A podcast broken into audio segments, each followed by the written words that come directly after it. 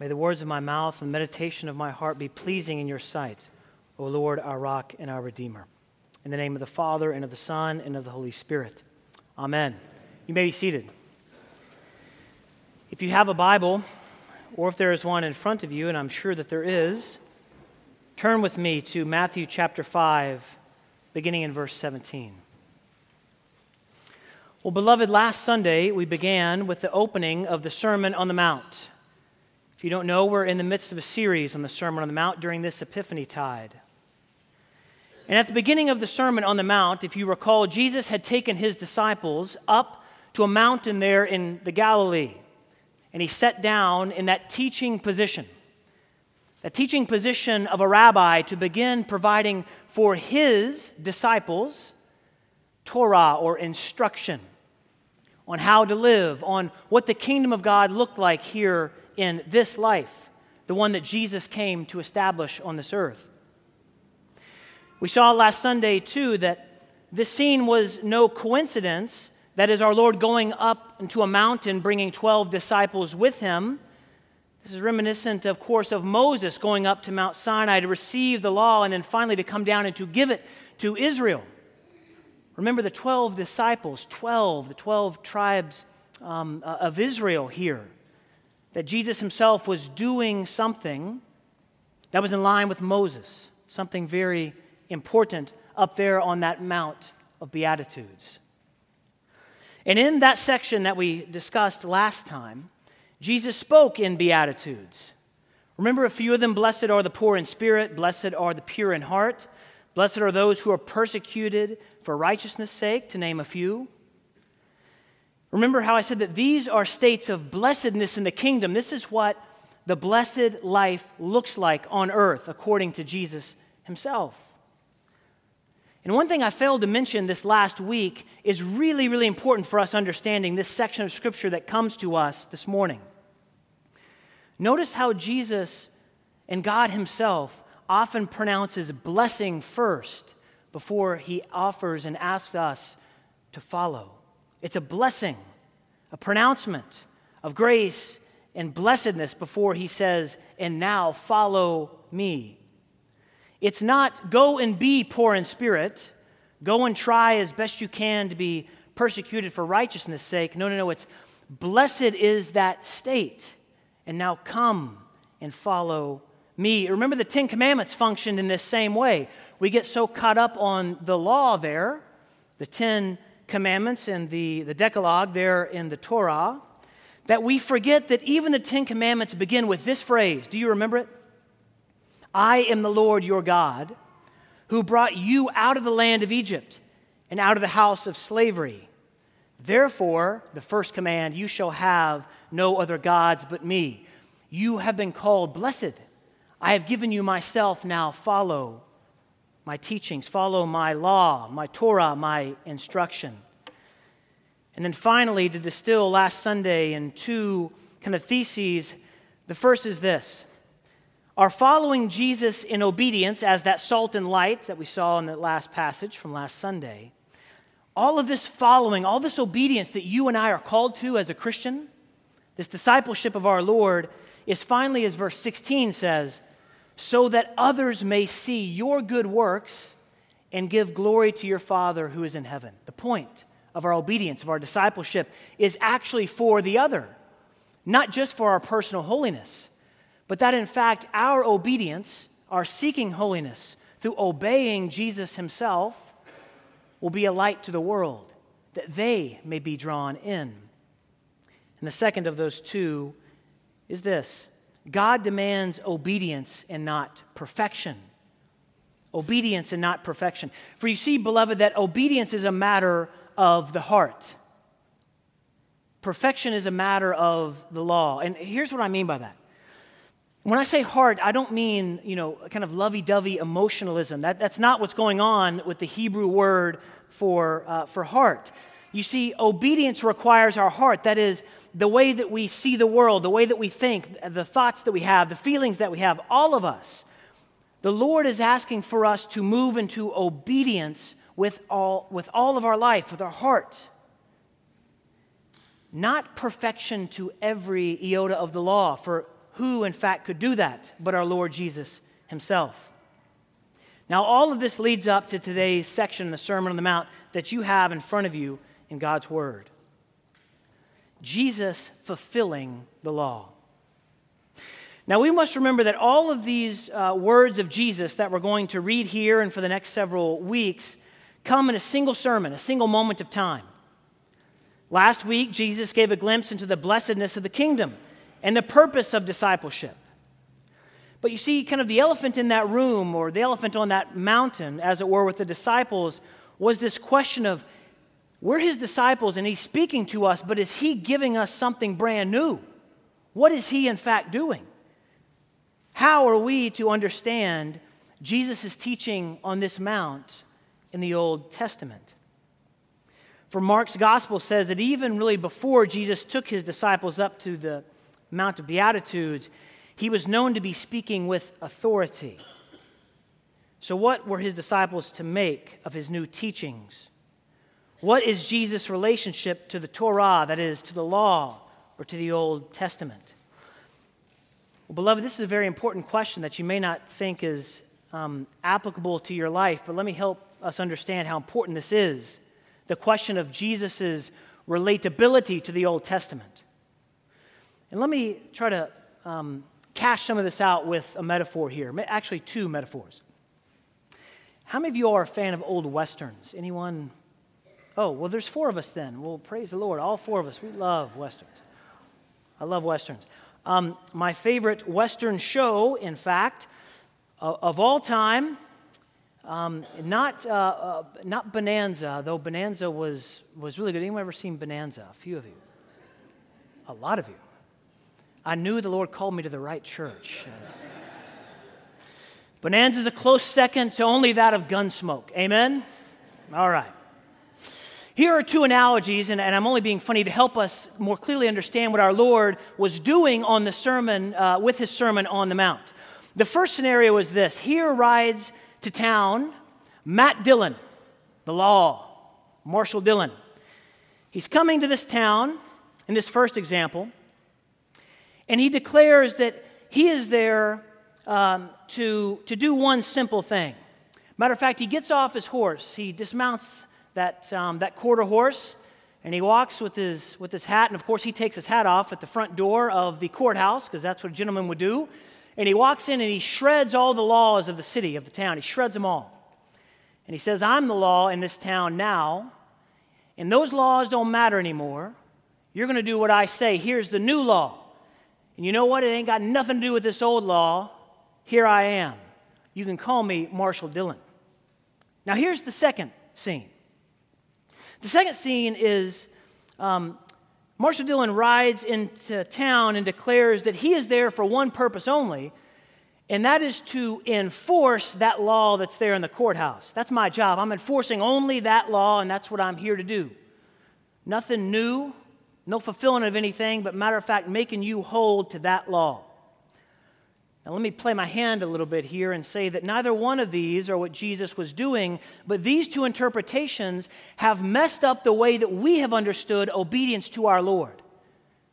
These two paths, these two understandings of what Jesus had come to do have in fact poisoned the church's understanding of the Old Testament and what it means to be obedient.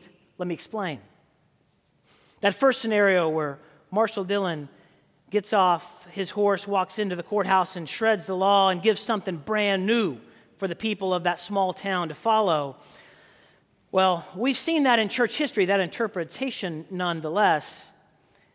You may have heard of the anti-Saint Marcion.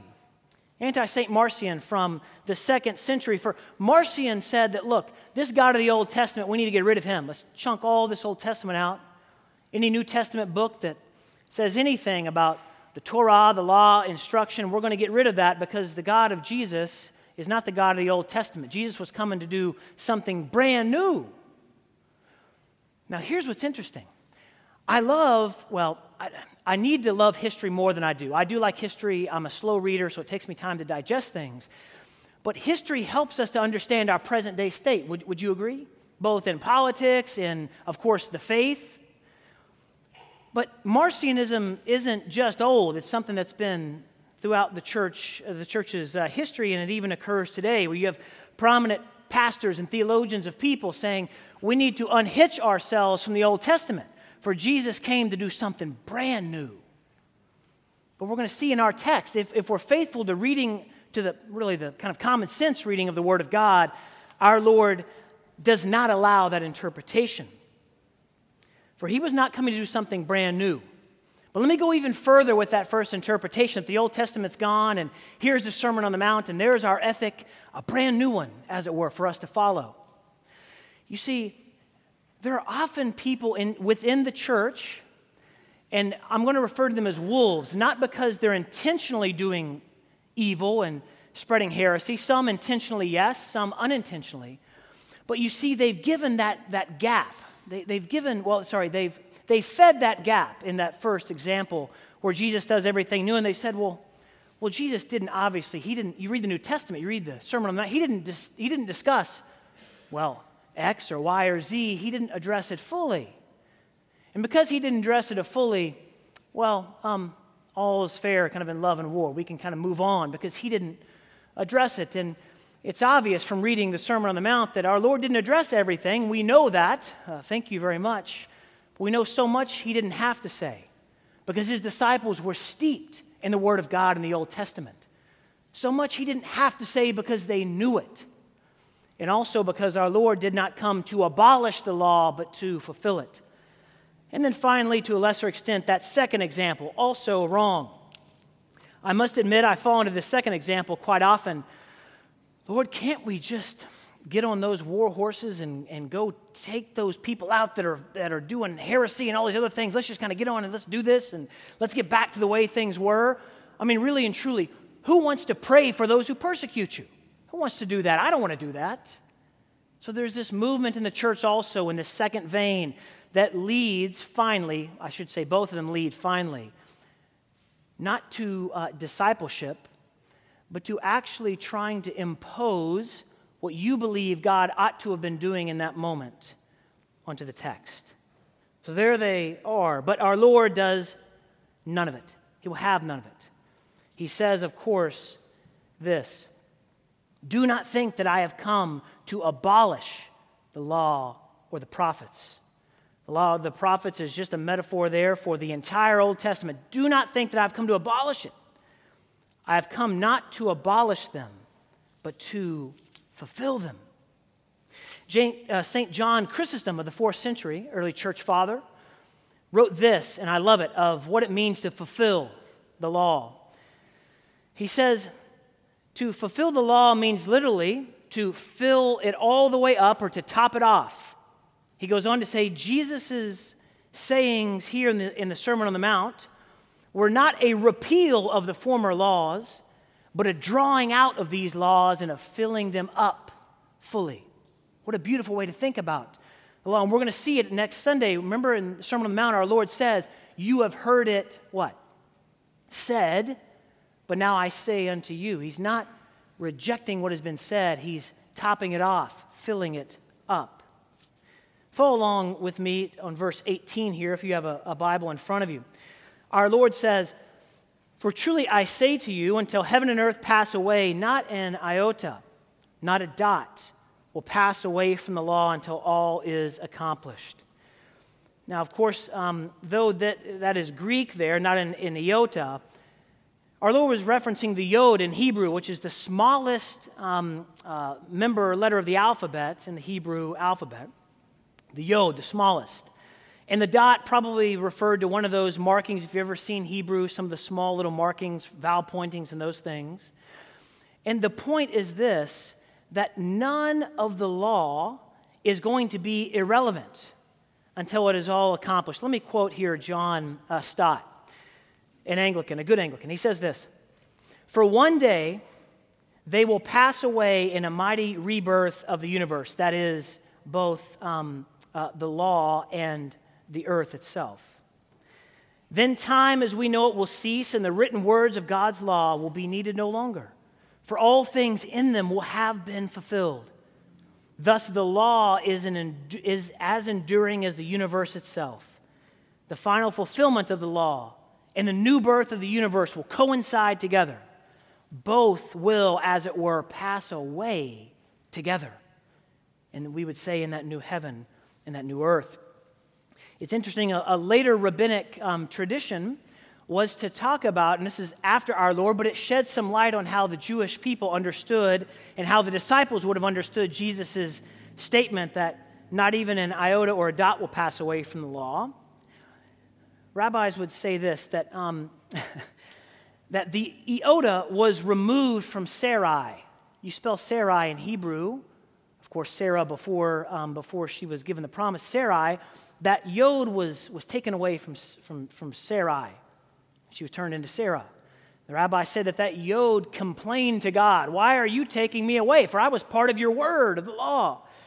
And the rabbi said, "Well, the Lord made sure that yod itself appeared back into the name of Joshua, which means Savior." I love just this notion in the Hebrew mind that nothing from the law will ever permanently be extinct, be taken away. That's how the disciples heard it. Verse 19. "Therefore, whoever relaxes one of the least of these commandments and teaches others to do the same will be called least in the kingdom of heaven. But whoever does them and teaches them will be called great in the kingdom of heaven." Let me tell you a story. It's a bit embarrassing, but I'll never forget. Years ago, at the small country church of Mammoth Baptist Church, I often make the joke it was named Mammoth Baptist Church. There were 60 of us total, rather smallish. It's just that woolly mammoth they haven't discovered yet, the small one. We would go on a youth trip every summer to Lake Texoma. Now, Lake Texoma is one of two lakes in Oklahoma, two very large lakes, Lake Texoma and Lake Eufaula. Those are our Lake Martin and, Smith Lake. Those are Lake Martin and Smith Lakes there in Oklahoma. Now, the Lake Texoma is on the border of Texas and Oklahoma, thus the name. It's a damming of the Red River. And we would go there every summer, okay, and we would do a VBS at the campground. So all of us kids in the youth group and some sponsors, we would go to a random campsite, and we would set up VBS. We would get there on Sunday night. We would pray, we would eat, we'd stay there for a week, and on Monday we'd go to the campsite and kind of surprise everybody. "Hey, we're here and we're doing VBS." And at first, a lot of the people were kind of weirded out, and it really helps you as a young kid when you're like, I think I was 12 the first time I ever went. We went 4 times. I'll never forget knocking, and people were like, "Who are you? And what are you doing here? Get out of here. I'm here to fish," or whatever. So it was all kind of weird at first until they realized that we were going to take their kids for 2 hours and they could take naps or go fishing and not have to, take the tackle for their kid and put it on. They could just fish kind of unencumbered. And they loved it, and they would send their kids to us. Well, we would always have a good time. And back at our campsite, though, where we stayed as a youth group, we would be mischievous and whatnot. Well, I hate to say this, and the Lord, of course, has forgiven me of this, but I sinned one time in the fact that I think it was the first or second time I went, I was 12 or 13. One of the younger brothers, okay, was about to rat us out for going and sneaking out to the water late at night and just kind of playing out near the lake late at night. And we shouldn't have been doing that. It was sinful.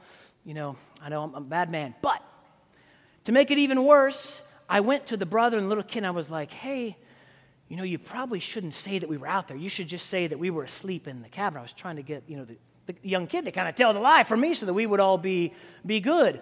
And I was doing that to save my own skin. Now, of course, a young kid, I'm thinking, it's not just me, it's everybody. I'm trying to save everybody's skin here. But I was actually lying. What was I doing? I was trying to get the younger boy to relax one of the commands of God, wasn't I? Relax it. Just look.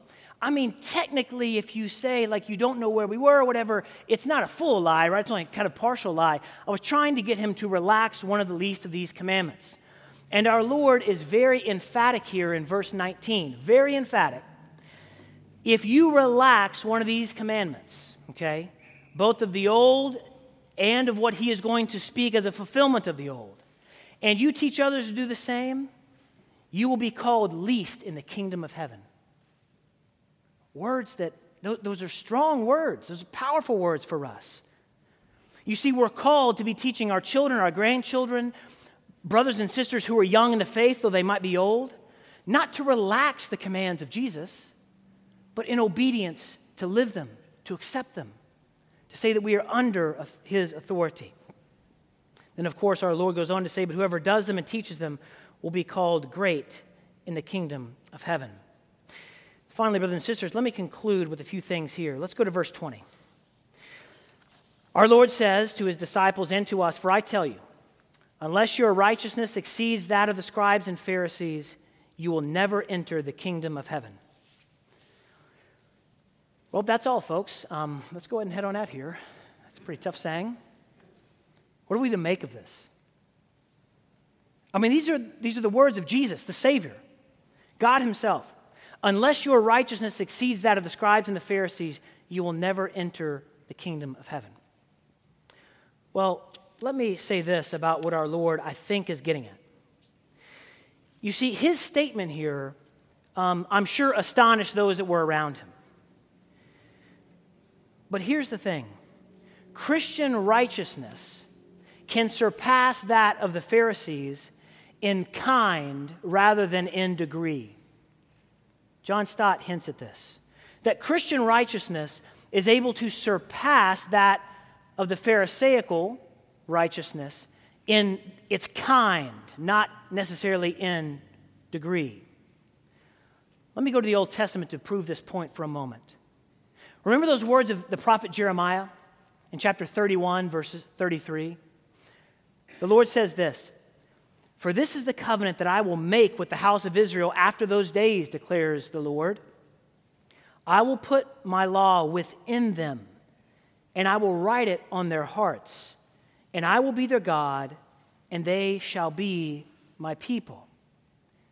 Ezekiel 36:27, and I will put my spirit, God says, within you, and cause you to walk in my statutes and be careful to obey my rules. Brothers and sisters, Christian righteousness, also striving for holiness as Christians, is a matter of the heart. And again, what do I mean by that? You and I could, quote unquote, keep the law itself, hypothetically, perfectly, but our heart is begrudging against God. I mean, the best example of this type of kind of Pharisaicalism, I'm just making up words here, I don't know, Deacon's Act, that may be a word, I don't know. Pharisaicalism, is that even correct? Pharisaism? We're going to go with it. Thanks, Bob. When you get the celebrant's permission, you're good on this. Now, let me say this.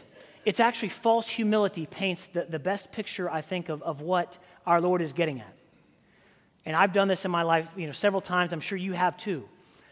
Oh, I'm just nothing. I can't do much. Or, oh, kind of woe is me. You're trying to kind of get that humility out there for everyone to see, but in your heart, you're actually like, I'm actually pretty good at this.